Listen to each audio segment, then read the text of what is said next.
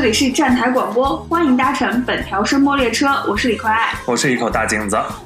国庆档之后电影市场无比惨淡，本月除了一部《我的遗憾与你有关》之外，竟然一部院线电影都没有了。我甚至都没有听过这个《我的遗憾与你有关》，你刚说出来的时候，我说你在说啥？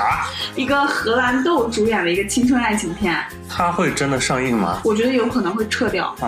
反正现在有一些抖音的宣传小操作。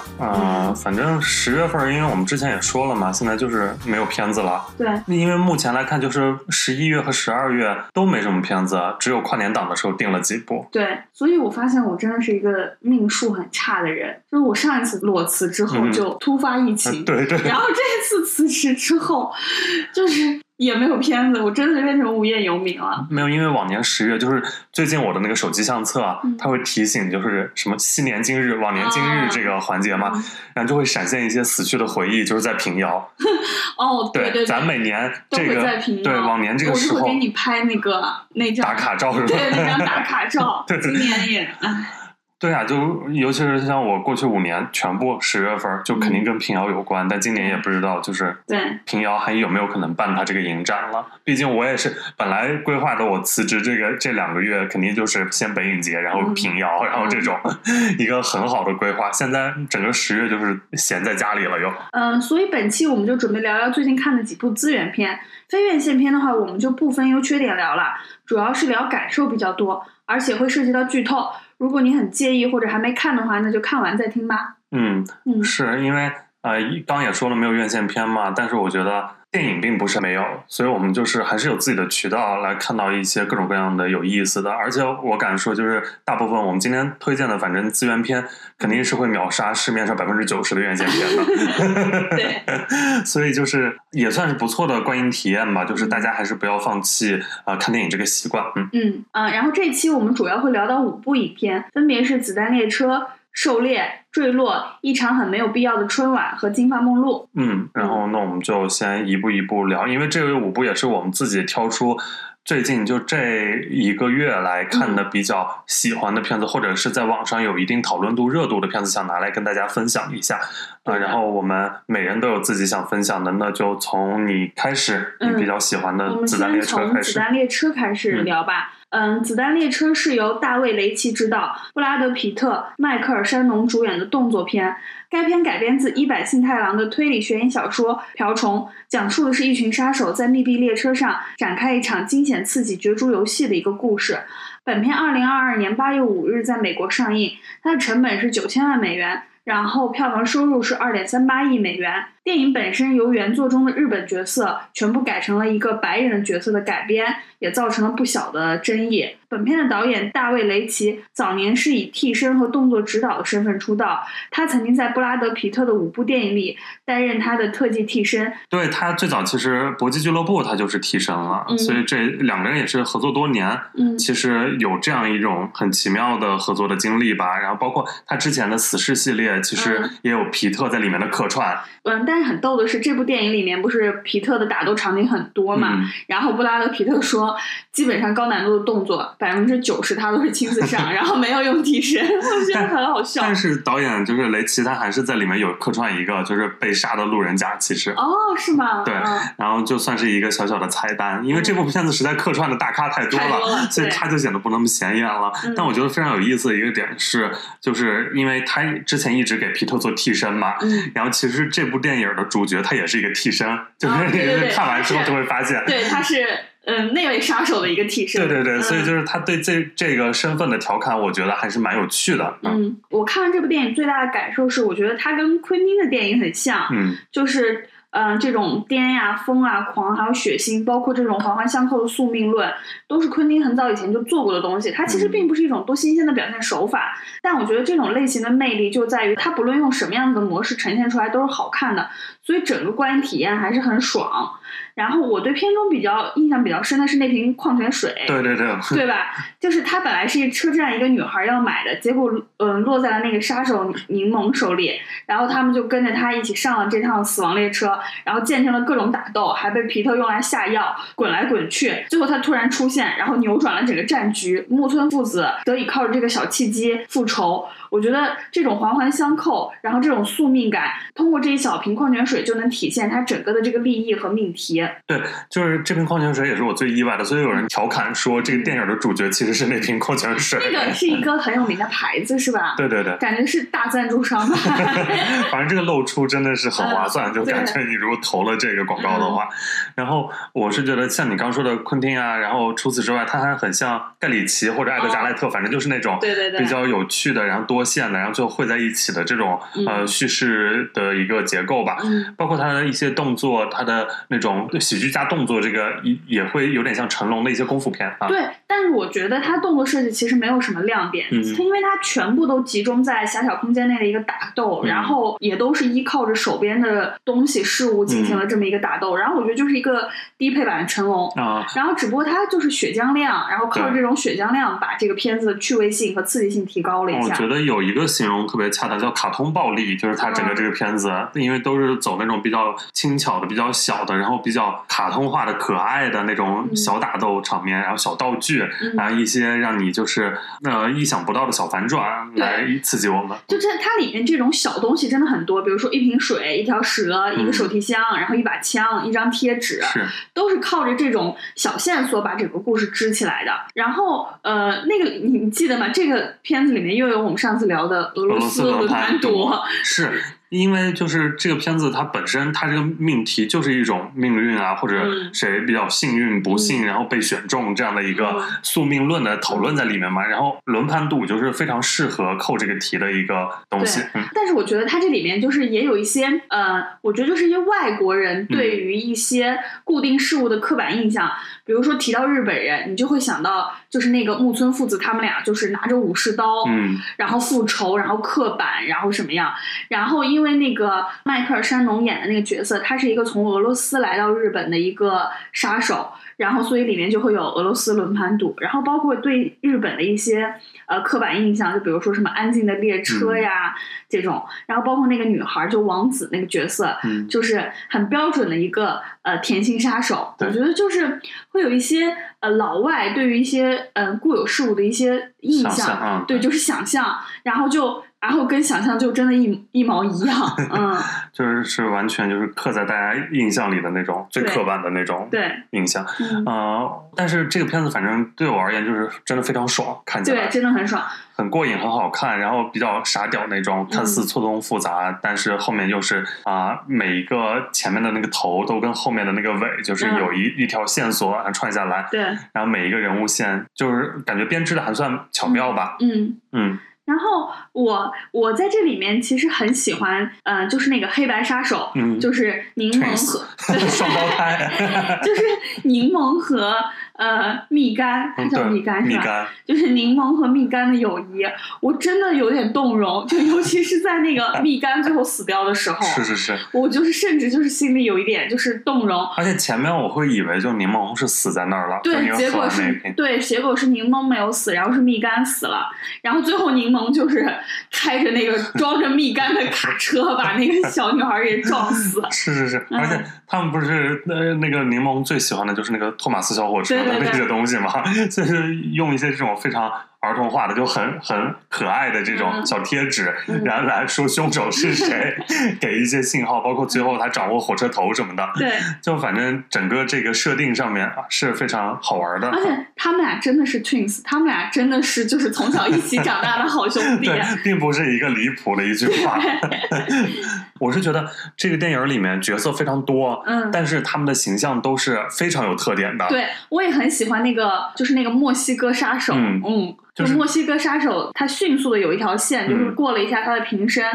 那个我也蛮喜欢。就是每个人的辨识度都特别强，无论是造型上的还是性格上的，反正你就能记住每个角色啊。对，而且就是可能有人会觉得他的这种非线性叙事的手法就比较单一，都是靠各种闪回来补足人物。但我觉得他剪辑的也不错，他整个故事是清晰明了的，不会因为你没有看过就是他的那个漫画小说就理解不了，我觉得是很好理解的。是这个片子目前在豆瓣评分是 7.9。嗯，我当时看完就一个想法，就是这就是一些环大陆地区会上映的电影，我们就是没办法在电影院看到这样的电影。啊，你是指它的暴力血腥程度还是？嗯，暴力血腥程度所有还是它的一切？所有吧，因为它作为一部好莱坞大片，就是爽片。嗯，我已经想不到上一次在电影院看到这种就是纯粹的观感上给你刺激、给你爽的电影是什么时候了。那个《侏罗纪世界》算吗？嗯，就是他拍到第3部真的有点令人疲惫了。但那确实是上一部我们在院线能看到的大片了，算是好莱坞大片。很久。后面或者就是小黄人那种也不算，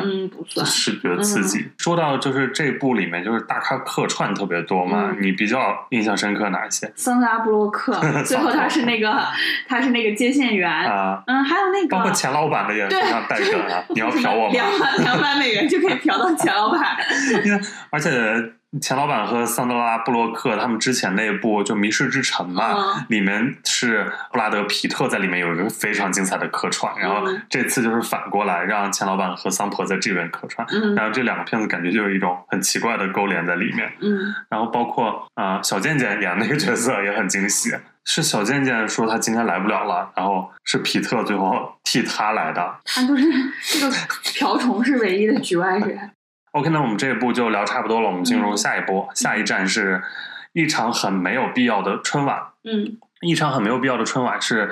国庆期间特别火，就是异常火爆的一个喜剧，然后突然冲上了豆瓣的口碑电影榜和豆瓣热门榜，那它的开分是 8.4 分，然后目前是一个 7.7 分这样一个成绩。然后它是一部关于春晚和海外华人思乡过年情节这样一个电影，就是它的官方简介。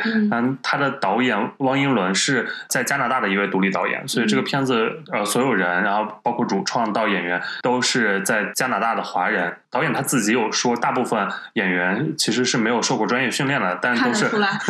对表演就是充满热爱的一些爱好者。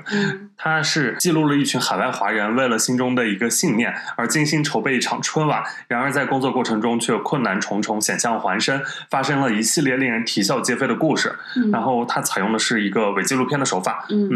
很多人不知道他是今年1月28日就已经上传到 B 站的。其实他是这两天才火起来的。他当时在 B 站，其实因为1月28日那前后刚好是过年，就是今年的春节，他其实是赶这个时间来上的。当时其实就有100万的播放了，但这两天不知道为什么就突然在豆瓣啊、微博这些平台上面一下就火起来了。所以他这个时隔大半年突然的爆火，其实我个人觉得还是挺吊诡的，你觉得呢？是我知道，也是因为最近这段时间各种公号啊、营销号都在写，因为它就是国庆期间突如其来冲上豆瓣热榜，然后这件事挺意外的，我觉得做营销了吧？应该没有，因为他没必要营销他一个那种都上传到 B 站上大半年的片子。我觉得可能是因为今年国庆就是没有国庆档的电影足以支撑大家对于电影这件事的喜爱了，需要有另外一个出口。而且我觉得因为它是一部喜剧，它又是一种消解权威的那种喜剧消解严肃叙事的，所以我觉得大家是急切的有一种情绪想要抒发，借这样一个片子来抒发。在国庆档这种又红又专的情绪之下，把一个消解权威的视频再二次传播一下。是因为今年首先电影就是片子很少，这是其一，然后第二就是它呈现的面向非常单一，都是一些新主流电影。所以就是这样一场很没有必要的春晚，可能就是更迎合了大家的一种情绪吧。所以我觉得这是它能在这个国庆意外爆红的一个原因。不过相对来说，这一场很没有必要的春晚是我今天要聊的咱们这5部里边我最无感的一部。我觉得它就是一个互联网的段子大赛。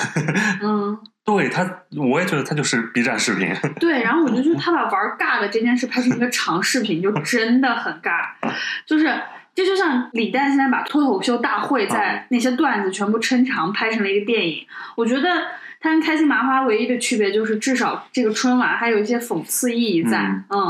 然后它这种加长版的短视频，它做成伪纪录片的意义在哪？我就觉得没有什么特别的意义，它就像有一个人在你面前跟你声情并茂的讲一些网络段子，就把一些网络段子拿到你面前来，我觉得很尬，就像真的春晚一样，很尬。所以你是看的时候完全没有 get 到一些幽默或者笑点或者梗嘛？就是没有让你笑是吗？我能 get 到他的点，但我笑不出来。就比如说那个专家什么，就那种谐音梗啊，这种拼凑感，我能 get 得到。但是，我真的笑不出来。我觉得也有可能是小荧幕看跟大荧幕看的区别。你是自己在家看的吗？这个？而且我还不是在电视上看的，我是在电脑上看的。因为我是就国庆期间有一天，然后刚好是我一个前同事来家里面，然后吃完饭就打了一会儿游戏，说那找个东西看，肯定不能看太严肃的电影。我说刚好这个火，那就看这个吧，就非常合适在那样一个氛围里面。对，而且就是因为是前同事嘛，就是里面有一些职场开会的那些，就是我们都会吐槽，就带入一些。这角色，这不就是那个谁谁谁？你看多像，就是能找到这样一些乐趣。而且我们当时投在电视上，就是投在 B 站的那个电视版嘛，然后是带弹幕的。然后反正我觉得这个片子就配着弹幕看，是有一些幽默在的。可能是看的时候就是那个。感觉不对，因为我就是自己一个人戴着耳机在电脑上看的，这种欣赏严肃事物的那种专注在里面。然后也没有开弹幕啊，但不过我觉得就是有一段我很喜欢，就是那个异能人士聚集的那段我非常喜欢，就什么人体闹钟、盲人演奏，还有两个人在模仿桌子运动那段。是盲人演奏家，是演奏盲人的人，他并不是一位盲人。我觉得如果那段抻长一点，我愿意看，就是把它做成一个小短，就是变成那种荒诞的。小短片的话我愿意看一下，它这个就是典型的无厘头嘛，其实这些点都是。除此之外，像他那个恶搞我觉得也蛮好的，那个胖虎的海报，那就是一个纯互联网恶搞的嘛，有红色喜庆有虎元素有够骚的海报。然后就是最后，而且是每个人就是在那种很真实的职场环境，就是不太敢反驳，然后或者有的人根本没有太 care 这件事，然后导致就是明明领导觉得这个东西不行，但底下每个人都说挺好，然后就通过了这样一个非常奇怪的然后奇葩的方案。我觉得这部电影有一种给我一种很异样的感觉，就包括说咱俩现在在复述这个段子，我都能笑出来，但是就是我自己看的时候是真的就是有点僵住啊。那包括里面的那些谐音梗呢，就是像那些人名，这也是被大家就是非常觉得好笑的一些点。我觉得要大家就是在看的过程中相互就是聊，相互就亲口说出来会比较好笑。我就是在心里默念就真的不好笑。所以它比较还是需要一个就是那种社交氛围，或者是一个集体观影的环境，对大家一起聚集看，我觉得会比较有意思。或者是你一个人，但是配着弹幕，就也有一种跟别人一起交流找笑点的感觉。互动型电影。我觉得最后龙井那首歌还挺好听的啊，是龙井说唱。因为这个电影的资料比较少嘛，就是我还专门听了一期播客，就是他的联合编剧上了一期播客来分享这个片子。其实他们最早，他和这位导演他们是一个学校的，都是留学生，在加拿大学电影的。然后这一次其实是温哥华华人剧团想找他们就拍这样一个东西。那当时给的 brief 的需求就是拍一个他们筹备春晚，就华人春晚的这样一个电影，然后并且里面一定要有一些节目，就这么很简单两个需求。然后他们就决定就是用可能要拍的有意思一些，用伪纪录片这样一个形式，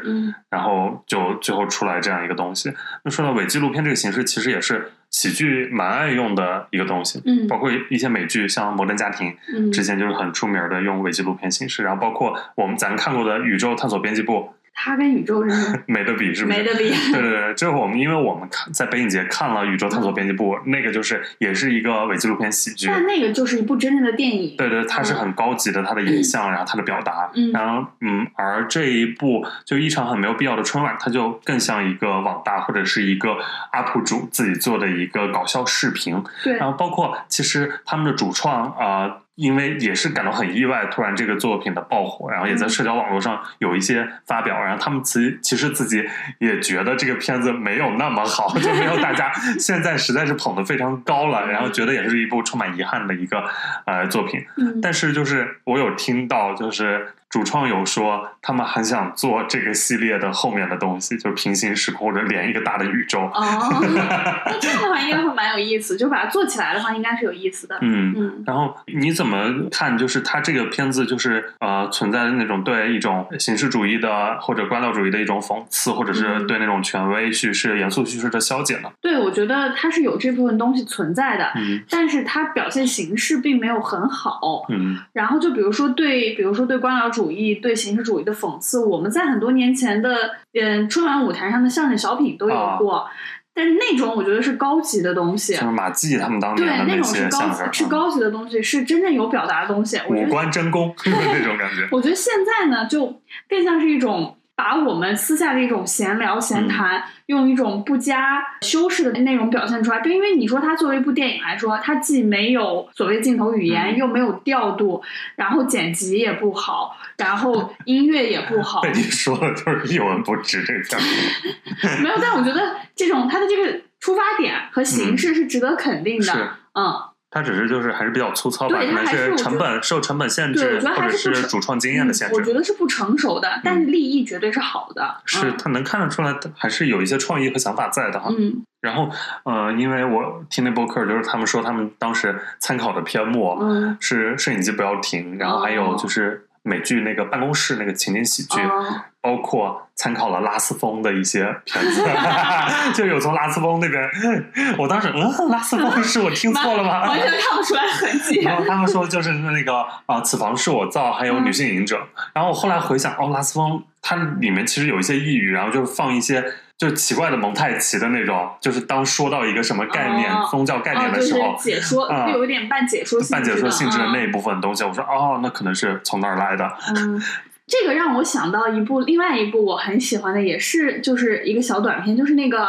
法治进行时。对，就是宇宙探索编辑部导演孔大山之前那个短片。对，那个我是非常喜欢。我觉得那个无论是制作立意还是表演台词都非常好，虽然那个也很粗糙。会不会是因为那部而且是一个短片，然后它可能在时长就是紧凑之后，对，我觉得这部可能很大的一个问题就把它撑太长。然后这部其实很多人就是弹幕包括豆瓣的评论，就是一些差评会觉得前大半部分非常无聊，可能因为它就前大半部分铺垫的实在是太久了，为了就准备的这个过程。我觉得它要表现出来的那种荒诞感，在短时间内给人密集的输出的话，大家可能会感同身受。如果你把它变长了，就把玩尬的这件事变长了以后，就变得真尬了。明白。行，那我们这一步就聊差不多了吧。我们进入下一步吧。接下来是狩猎。狩猎是由李正载执导，李正载、赵晨曦编剧，李正载、郑宇盛、全慧珍、许承泰、高允贞等联袂主演的悬疑动作影片。本片入围过第75届戛纳影展的午夜单元，于2022年8月10日在韩国上映。本片的制作成本大约是200亿韩元，合人民币是1亿多。最后的票房成绩是3076万美元。它的背景其实是全斗焕执政的独裁统治时期，讲述了韩国国家安全计划部的2名重要官员朴成浩和金正道都接到上级指示，要追捕潜伏在韩国国内的朝鲜间谍。对，狩猎这部片子也是国庆期间刚出的资源，所以很多人也都是最近看了。我一开始是蛮期待的因为李正载嘛，就是大家的男神，韩影男神，而且在去年李正载凭借《鱿鱼游戏》就是已经拿了艾美帝，对，就是跃升为这种全球 top 级的这种韩国演员。而且接下来听说他不是还要演很多就是好莱坞的那种大制作的剧和电影。这一部《狩猎》还入围了今年的戛纳嘛，所以当时就是想看看他处女作拍的怎么样。其实是有一种看热闹的心态，因为很多就是演员转型导演，好演员不一定是好导演，对，未必能拍好嘛。但看下来就是觉得还不错。对，我还挺喜欢这部的。我是觉得反正是水准之上吧，因为看得出来这些年就拍电影没有白拍，就很多那些电影毕竟跟大师合作那么多了。然后就是整个这个片子，无论是文戏还是武戏，然后它的整个场面调度，然后包括它的主题表达，然后都是能在一个基准线之上的。可能也是人家韩国电影基本盘本身也比较好吧。对，我觉得他们工业程度也比较发达，是他们就这部电影很难看出它工业程度之高。但我是觉得这个片子可能还是需要一定的小门槛的，就是得对韩国的这些历史啊、政治啊，就是有一定了解来看比较方便理解。因为他提到的那个特定年代的背景啊，包括这个片子里，他其实千头万绪的线索和背景非常多啊。对，包括李正宰和郑宇盛两个人，他们俩的政治主张的来源，我觉得得稍微有一点背景知识比较好理解。那或者得看几部就是题材相近的那些韩国电影，那些政治惊悚片什么的。嗯，有一两部也看不到了。你是说一？的那一天吗？还有什么出租？但南山的部长们还可以看了，对，铁宇也可以看一下。反正就是这一类的片子吧，大家懂了都懂了，他们在讲什么。他这个背景其实是全斗焕执政的独裁时期，然后李正宰饰演的这个朴平浩，他的政治主张比较温和，他虽然也想要就是刺杀总统，但他想要的是刺杀总统之后南北坐下来谈统一，但是北朝鲜的这个焦土政策想要武力统一，所以他才会在最后突然反水。然后他其实相当于被他之前那边当做一个弃子了嘛。对，就是他最后也在那封那个就是信件上看到，他最后是要把这个东林刺杀掉，他作为这个东林的最主要的核心成员嘛。然后郑宇盛所饰演的这个金正道，他的政治主张比较激进，他并没有什么更深层次的政治诉求，他只是想要通过杀死独裁者的方式来解脱。我觉得更多的是可能对于自己的一个解脱，因为他曾经作为军人参加，然后留下了一个很深很深的 PTSD 后遗症。我是觉得他这两个角色吧，这个双雄模式是还是做的蛮有看点的，因为他不是一个单纯的像那种猫抓老鼠，对，他两个人都是有复杂面在那儿的。对，我觉得很有意思的一点是，这两个人都是韩国这个情报机构、特务机构的两个特务头子，但他们俩其实手上都沾了很多的人命，沾了很多的鲜血。他们俩在面对自己的政治敌人的时候，都是毫不留情、毫不手软的。但与此同时，他们俩也有自己就是更为复杂人性的这一面，比如说有对学生的同情，有对自己女儿辈这些人的同情，有对国家统一的一种希望。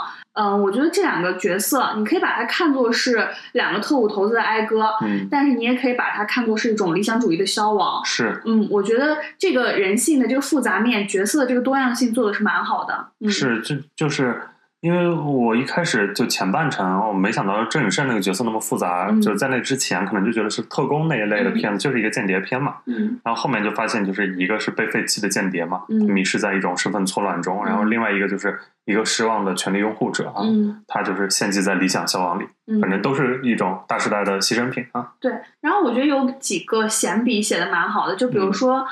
中间有一个就是饭馆里学生们对于一些革命的争论，最后还打起来了。其实当时那个真正的间谍、真正的革命者，真坐在他们中间，就赵玉静那个角色。我觉得这种对于大环境的塑造和对比，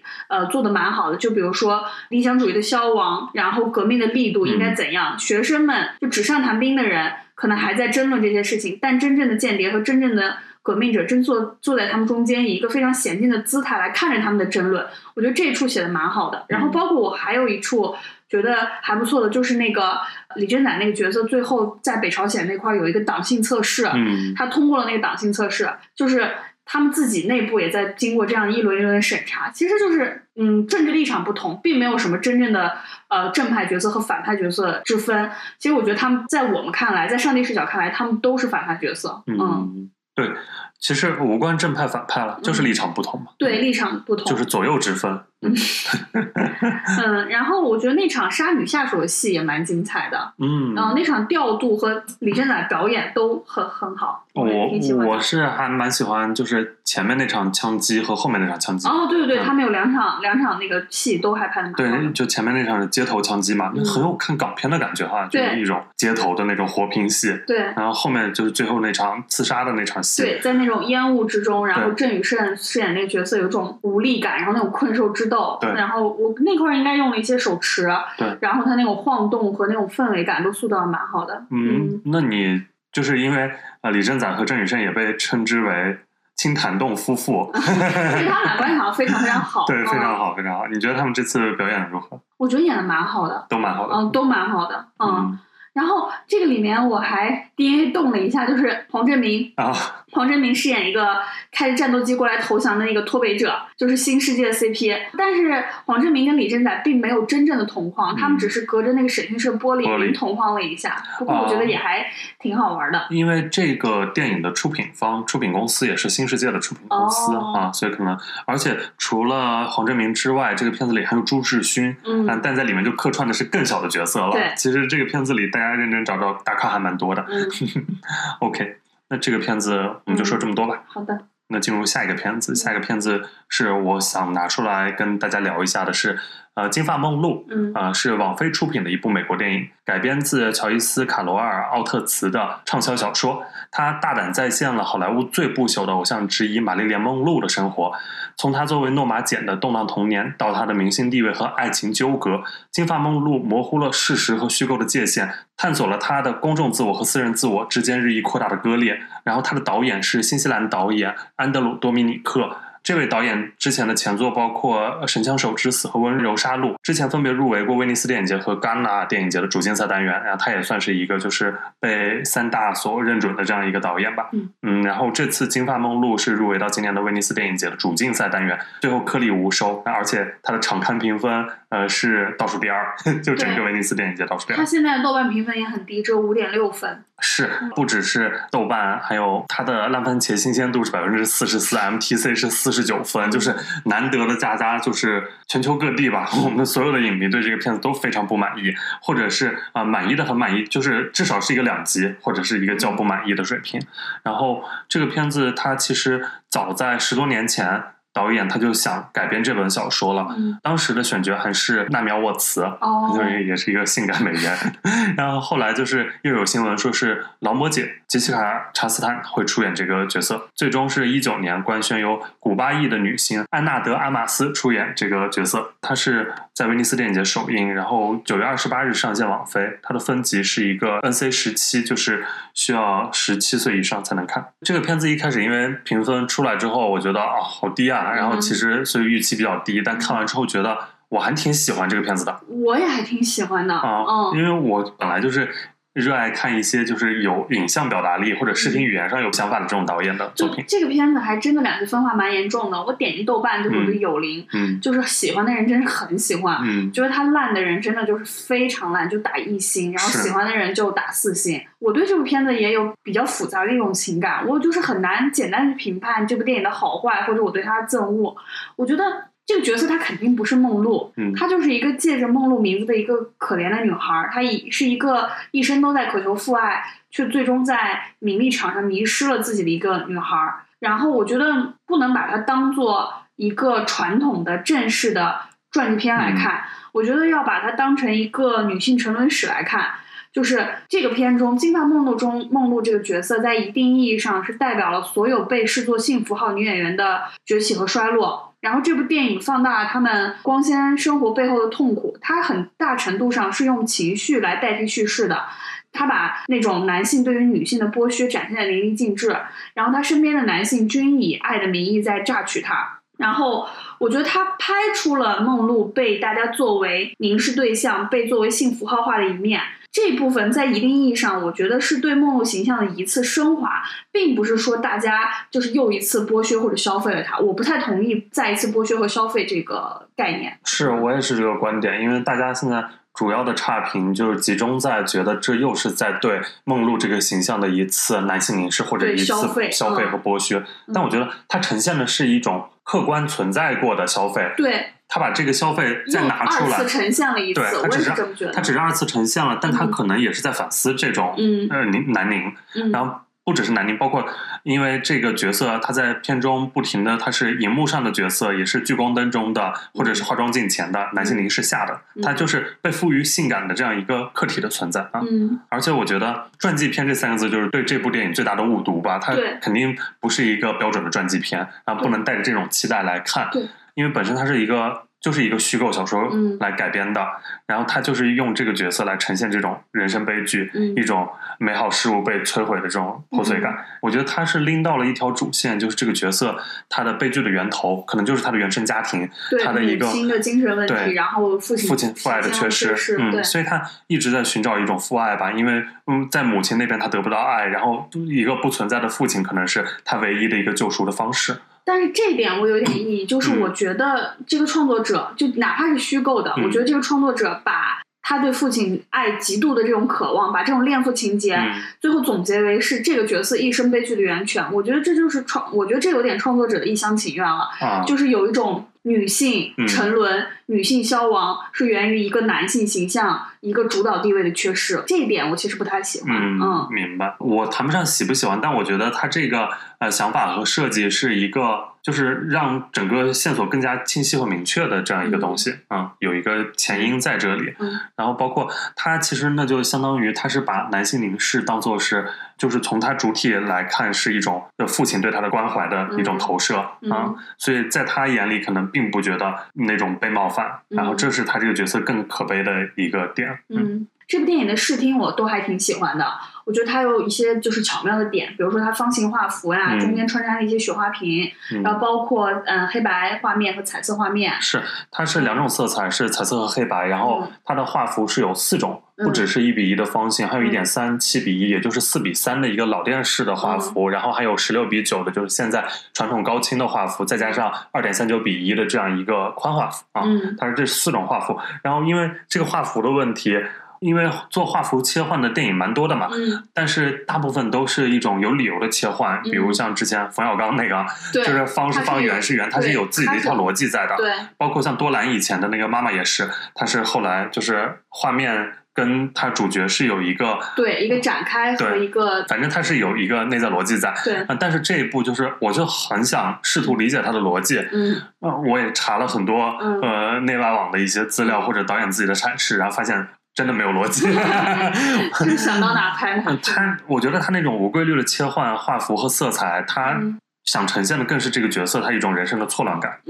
他无论是他那种从母亲疑似从母亲遗传的那种精神疾病，或者是后期他由于酗酒嗑药他对自己精神的这种伤害，反正导致我们作为观众观看他的人生的时候是充满错乱的。对，我觉得他的临场感真的蛮巧妙的，用他的视听来表现。有一场那个表现女性性高潮的戏我特别喜欢，就是他们是那场3P的戏。对对对，我也超喜欢那个转场，然后他身下白床单化成了瀑布，然后瀑布又成为了梦露主演电影里面的一个画面，那个转场真的特别丝滑特别巧妙，我特别喜欢那场戏。对，我觉得那也是我整个片子里最喜欢的一个镜头。当时我看到它就是一个3P，然后达到高潮，然后高潮直接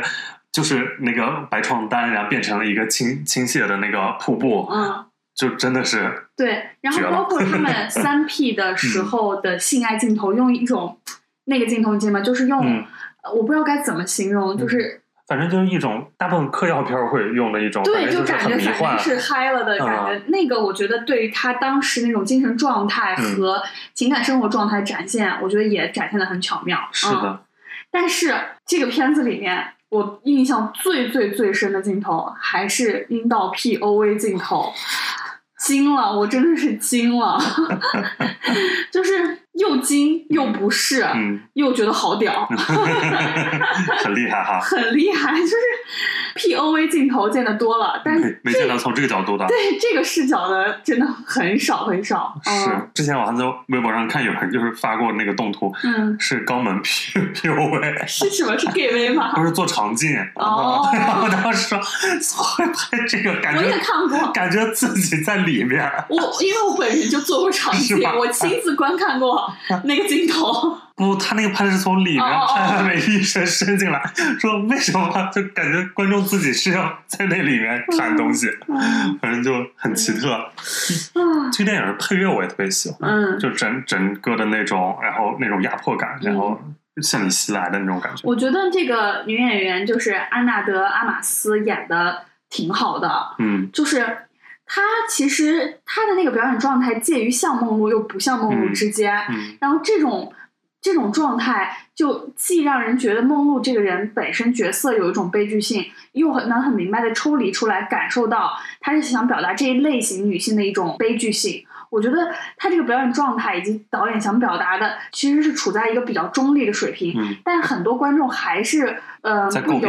不由得是要把它当做对梦露致敬，或者对梦露的人生的一次重现来看，对，重现来看。我觉得你要带这个想法去看的话，真的没办法喜欢。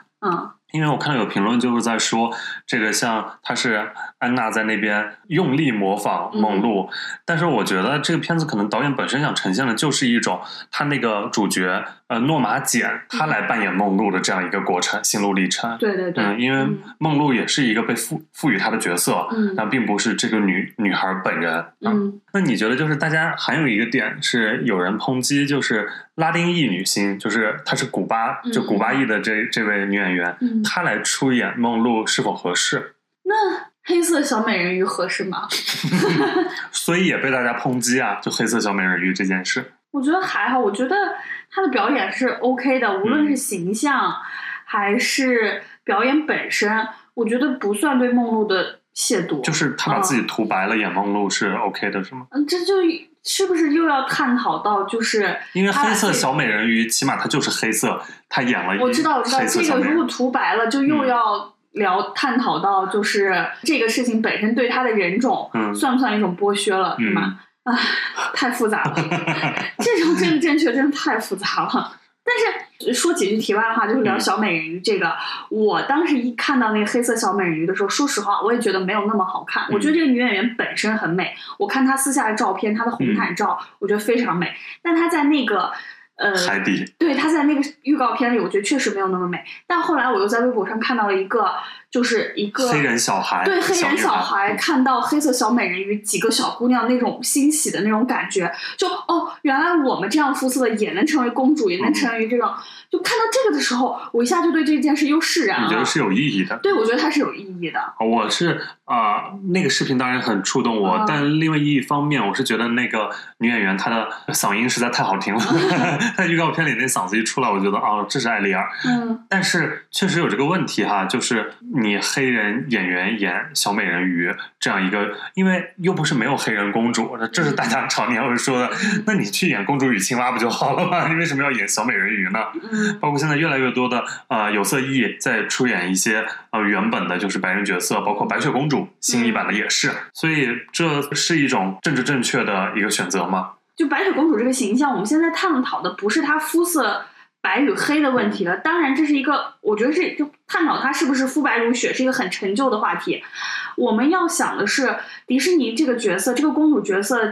有这么大的影响力，她的那种精神和她所代表背后的意义，然后由这种少数裔群体来扮演，可能能给少数裔人种更多信心，更多力量。我觉得是要看这个部分的东西，但是我现在我觉得可能也是站着说话不腰疼。如果就是有老外来扮演什么孙悟空，对啊，大家就说一个黑女孩扮演花木兰，你会开心吗？对，如果有那种洋妞过来扮演花木兰的话，我可能第一感觉可能也是不是吧。我没有想好如果有这样的情况出现我该如何消解自己这种情绪。OK， 因为我是觉得这次安娜演的这个梦露她是蛮合适的，可能与她的肤色也无关了，因为你确实你挑白人女性未必能挑到合适的，因为她还是有一些神似的地方在，包括她自己那种又性感又天真的那种形象吧。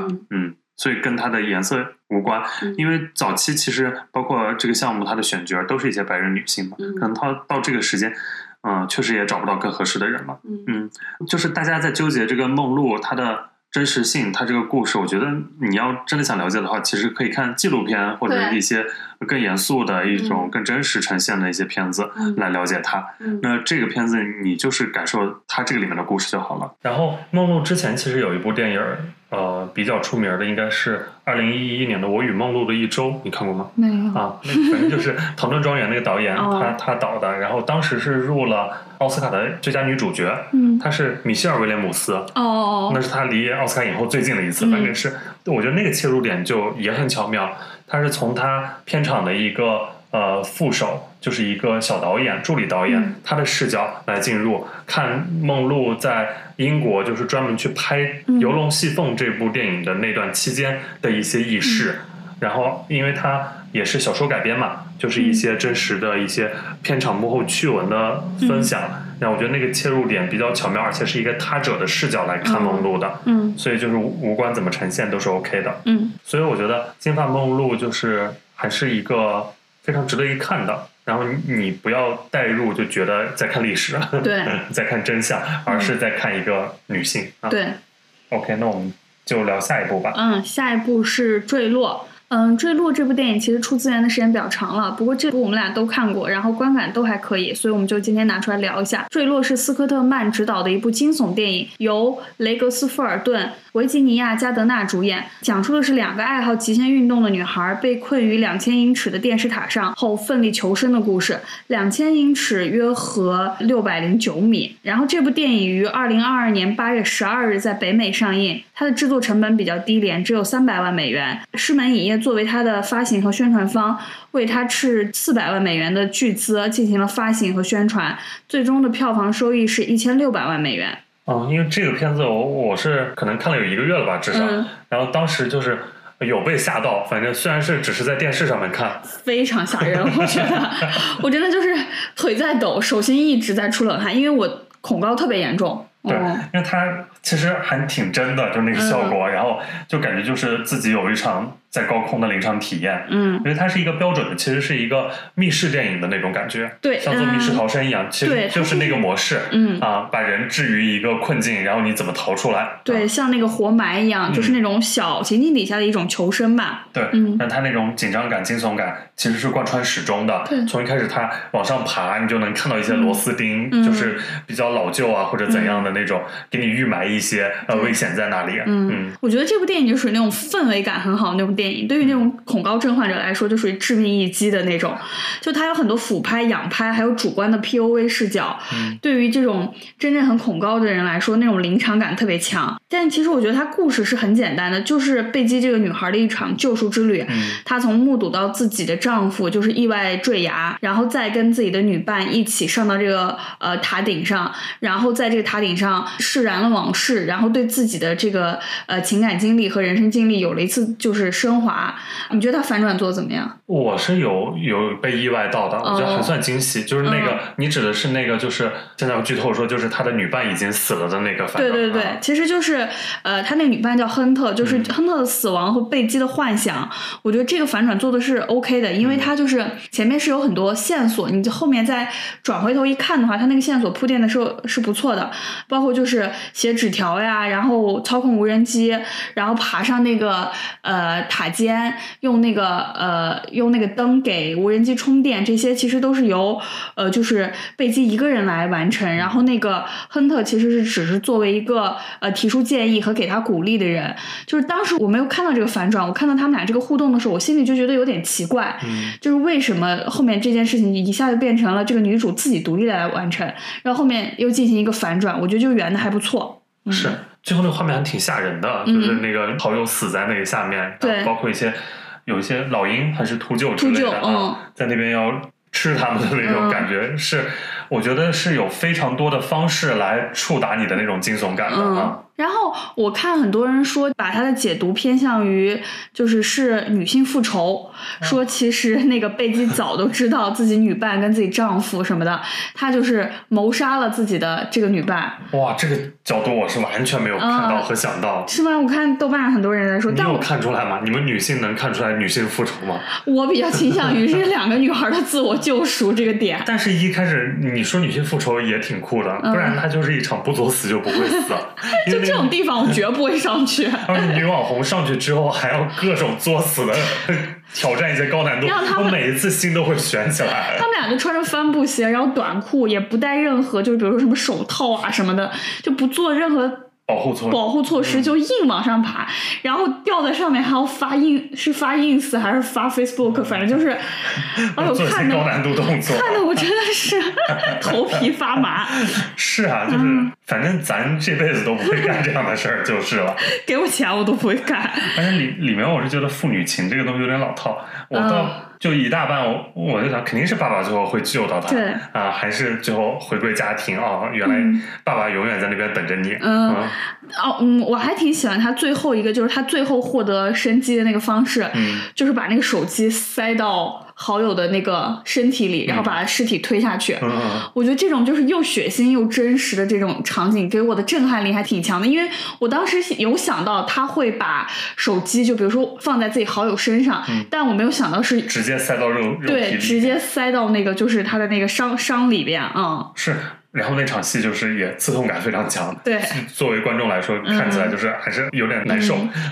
然后看这部的时候我就在想，就如果我们能在大荧幕上看到这部电影的话我觉得观感应该会比我们在电视上看要强很多很多。那可能就类似当时在国内有上过的那部纪录片《徒手攀岩》的那种震撼效果吧。对，但我觉得它应该比《徒手攀岩》的那个吓人多了，更吓人。 对，因为这个还是一部就剧情片，就是一部电影嘛，惊悚片嘛。然后《徒手攀岩》只是一个纪录片，然后作为那种客观记录的话，肯定还是没有这种完全为了呈现这个效果而呈现的更刺激人。然后我是觉得寻求一种看电影的那种刺激感的话，看这部是非常合适的。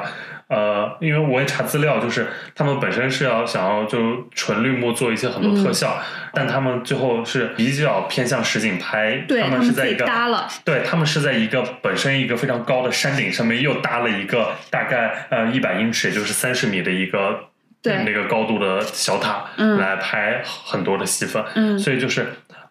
因为它那个距离30米其实还好，但是本身在一个山顶，然后又加那么多一个高度，然后给演员还是很有那种真实的感觉的。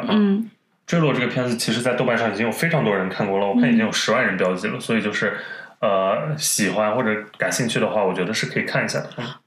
我觉得要自己看，不要看那个抖音的几分钟讲，因为这个片子的那种非常适合短视频，对，非常适合短视频。咱讲一讲，就是又有因为故事又简单，小美收到了一条信息，对，很容易被抽象凝练成小美与大壮的故事。对，但其实自己就是看一下，投在电视上看一下的话，那种紧张刺激的感觉真的很好。OK， 那其实除了刚才我们聊到的这5部之外，我最近倒是还看了很多片子，因为我也闲在家里面，就是我觉得还是可以推荐和分享一些的。首先我想分享的就是雅典娜这个片子，然后它豆瓣现在是7.2分，它是威尼斯主竞赛单元，也是网飞的一个片子，所以我们算是今年威尼斯电影节我们看的比较早的一部。它的导演是法国导演罗曼·拉夫拉斯，然后他是一个名导演之子啊。他这个片子特别像19年的《悲惨世界》，就是一部法国电影，也是当年的戛纳评审团奖和奥斯卡最佳外语片的5强。然后它就是呈现的是法国一个社区内的一个暴动。那真的跟那个《悲惨世界》很像，非常像一个暴动。而且我觉得这个导演就是技术很强，他给我的感觉是这个电影看下来被他的导演技法所那个深深折服，就是他开场就有一个11分钟的长镜头，来呈现由静到动，然后这个从一场讲话就一场复盘到一个暴动的突然发生，然后镜头是包括室内室外，然后以及跟随不同的主人公游移，然后是一个非常厉害的一个场面调度和镜头的运动。然后除此之外，他后面也有很多非常酷的那种长镜头的镜头语言，而且它的那种夜晚的光影，它跟《悲惨世界》不同，它就是夜戏很多，因为它本身这个片子时长不长，100分钟以内，就是聚焦的从白天到晚上这个暴乱的一个开始到后面也不算结尾，就是一个戛然而止的位置。然后它的很多夜晚的戏，他们是用那种类似于烟花的炸弹，然后就呈现的非常流光溢彩，然后看起来视觉上非常有震撼力吧。我是觉得还挺值得一看的。除此之外还有就是另外一部片子是有史以来最棒的啤酒运送，是现在豆瓣7.8分，他的导演是绿皮书的导演彼得·法雷利，然后这是他的一部新片，也是苹果 TV 上面的一个片子，所以看的也比较早。然后他讲的是越战的，而且是一个真实事件改编，就是主角他是在越战期间，他想给自己几个好兄弟送美国啤酒，所以他就去到了越南的战场，然后背着一整包的啤酒，然后在那边想要给他的兄弟们。他一开始是一个小粉红，就相当于就是被洗脑的，就是被美化过的这场越战是一场正义的战争，但但他到了战场，他才发现很多事情跟就是政府宣传的并不一样、嗯、啊，这样一个其实还是反战主题吧、嗯、算是一个越战片，但是这个片子我觉得还行，但是跟之前很多那种同题材的比，它还是比较轻了，它显得、嗯，因为越战题材片子太多了嘛，嗯，猎战牌、猎鹿人、现代启示录、嗯、都是影史经典级别的、嗯、而且都是大概就是几十年前就在那边已经在探讨这些问题了、嗯、所以有史以来最棒的啤酒运送就是跟那些比当然是不如，但是你作为就是一个小片来看的话还是比较流畅的，然后也比较轻松的、嗯、因为它是那个绿皮书导演嘛，会有一些日常里面的小喜剧桥段在的， 看起来很舒服。还有一部就是想推荐是晒后假日，豆瓣8分，这是我最近看的新片里面最喜欢的一部。它是一个女导演的处女作，然后入围了今年的戛纳的影评人周和金摄影季奖。然后它是一个90年代尾声，它讲的是一个女孩从她的视角来回顾跟她父亲的一个假日，就是他们俩去到土耳其度假，然后看似就都是一些非常平淡的琐事，然后平平无奇一些一闪而过的对话，但是一些想说出口又没有说出口的话。但他就是讲的就是一个父女情，以及一个女孩她的对父亲的一些遗憾，因为最后有几个一闪而过的瞬间是，这里要剧透，就是她的父亲可能是存在一些心理疾病或者是那种抑郁，是11岁的女孩并没有看出来的，但是有很多小细节在呈现这件事，包括最后有一个镜头应该是父亲在他眼中出现的最后一幕，留在这个11岁女孩心中的就是最后一个印象。她整体被一种情绪包裹着，就是那种遗憾和一种想说却再也说不出口的悲伤，所以我觉得她作为一部处女作，她的情绪的氛围营造是非常好的，非常绝的。然后而且她的男主我特别喜欢，是之前2年那个普通人 Normal People、oh. 那个里面的男主保罗·麦斯卡，但他在这个里面就是他2年前还在演高中生，现在已经在演11岁女孩的父亲了、我觉得他真的很会演，他在里面有很多独角戏都非常的惊艳到我。这就是我最近看了一些新片，还是得看电影我因为就是回了一趟家，然后就是有点落下了对，因为流媒体上面的新片一直都特别多，然后很多我想看的都还没看的其实也很多，包括北影节期间一些新片，我当时在北影节看的一些片子其实最近都出资源了，像拿金熊奖的阿尔卡拉斯，然后包括韩国电影致敬，然后那部泰国电影速度与爱情，其实口碑都不错，然后最近也都出了资源，然后大家其实都可以看看豆瓣简介或者别人的评论来挑一下看一下，因为毕竟现在也没有什么院线片，如果想看电影的话确实就只有这部分内容了，但我觉得他们肯定比院线的内容要好太多了。最近看的还挺喜欢的那个也是之前在北影节有放，然后很快就出资源，那个因为不愿意看泰坦尼克号的盲人，对，那部我也挺喜欢的，是是是，那部也出源了，包括咱们看的那个片子就分屏的那个片子，那个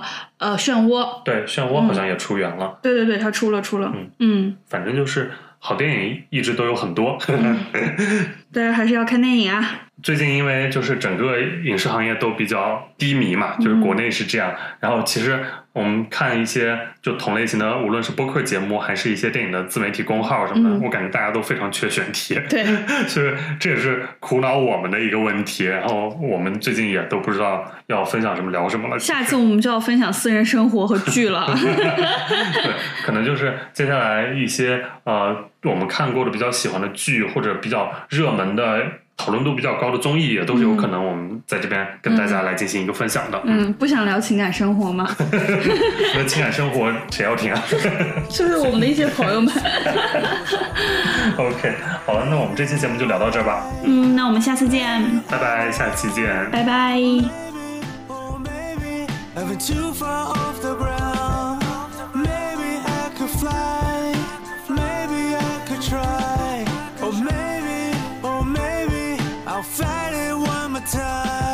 如果勇敢一点 maybe 不会太多考验，如果勤奋一点 maybe 能够更加老练，如果还能回到兄弟们合影的照片，如果他离开的那天能够先说抱歉，如果 ever efforts ever make you get you out the side you gotta try or otherwise you'll mess with the butterflies on your mind, so many times you cry and lonely now no matter why you always know 从每个失眠的夜里，街上灯火阑珊，到每个宿醉的清晨，脚下步履蹒跚。回忆起妈妈的话，还是那么振聋发聩，也担心命运给我什么样的阵容搭配。在年少轻狂的时光，总想仗剑江湖，手起飞刀落单，岁月蹉跎，难免遗憾。做个蝼蚁，背包客当秋风萧瑟，满天枫叶飘过，我依然幸运，只因为每天身旁有你微笑着。你的旋律响起，写一首走心的歌，我慢慢说起。 Maybe 这个故事有我，抬头看着满天繁星在闪烁，在未来和过去，也许这路上有我。Maybe I were right, maybe I were wrong, maybe oh maybe I've been too far.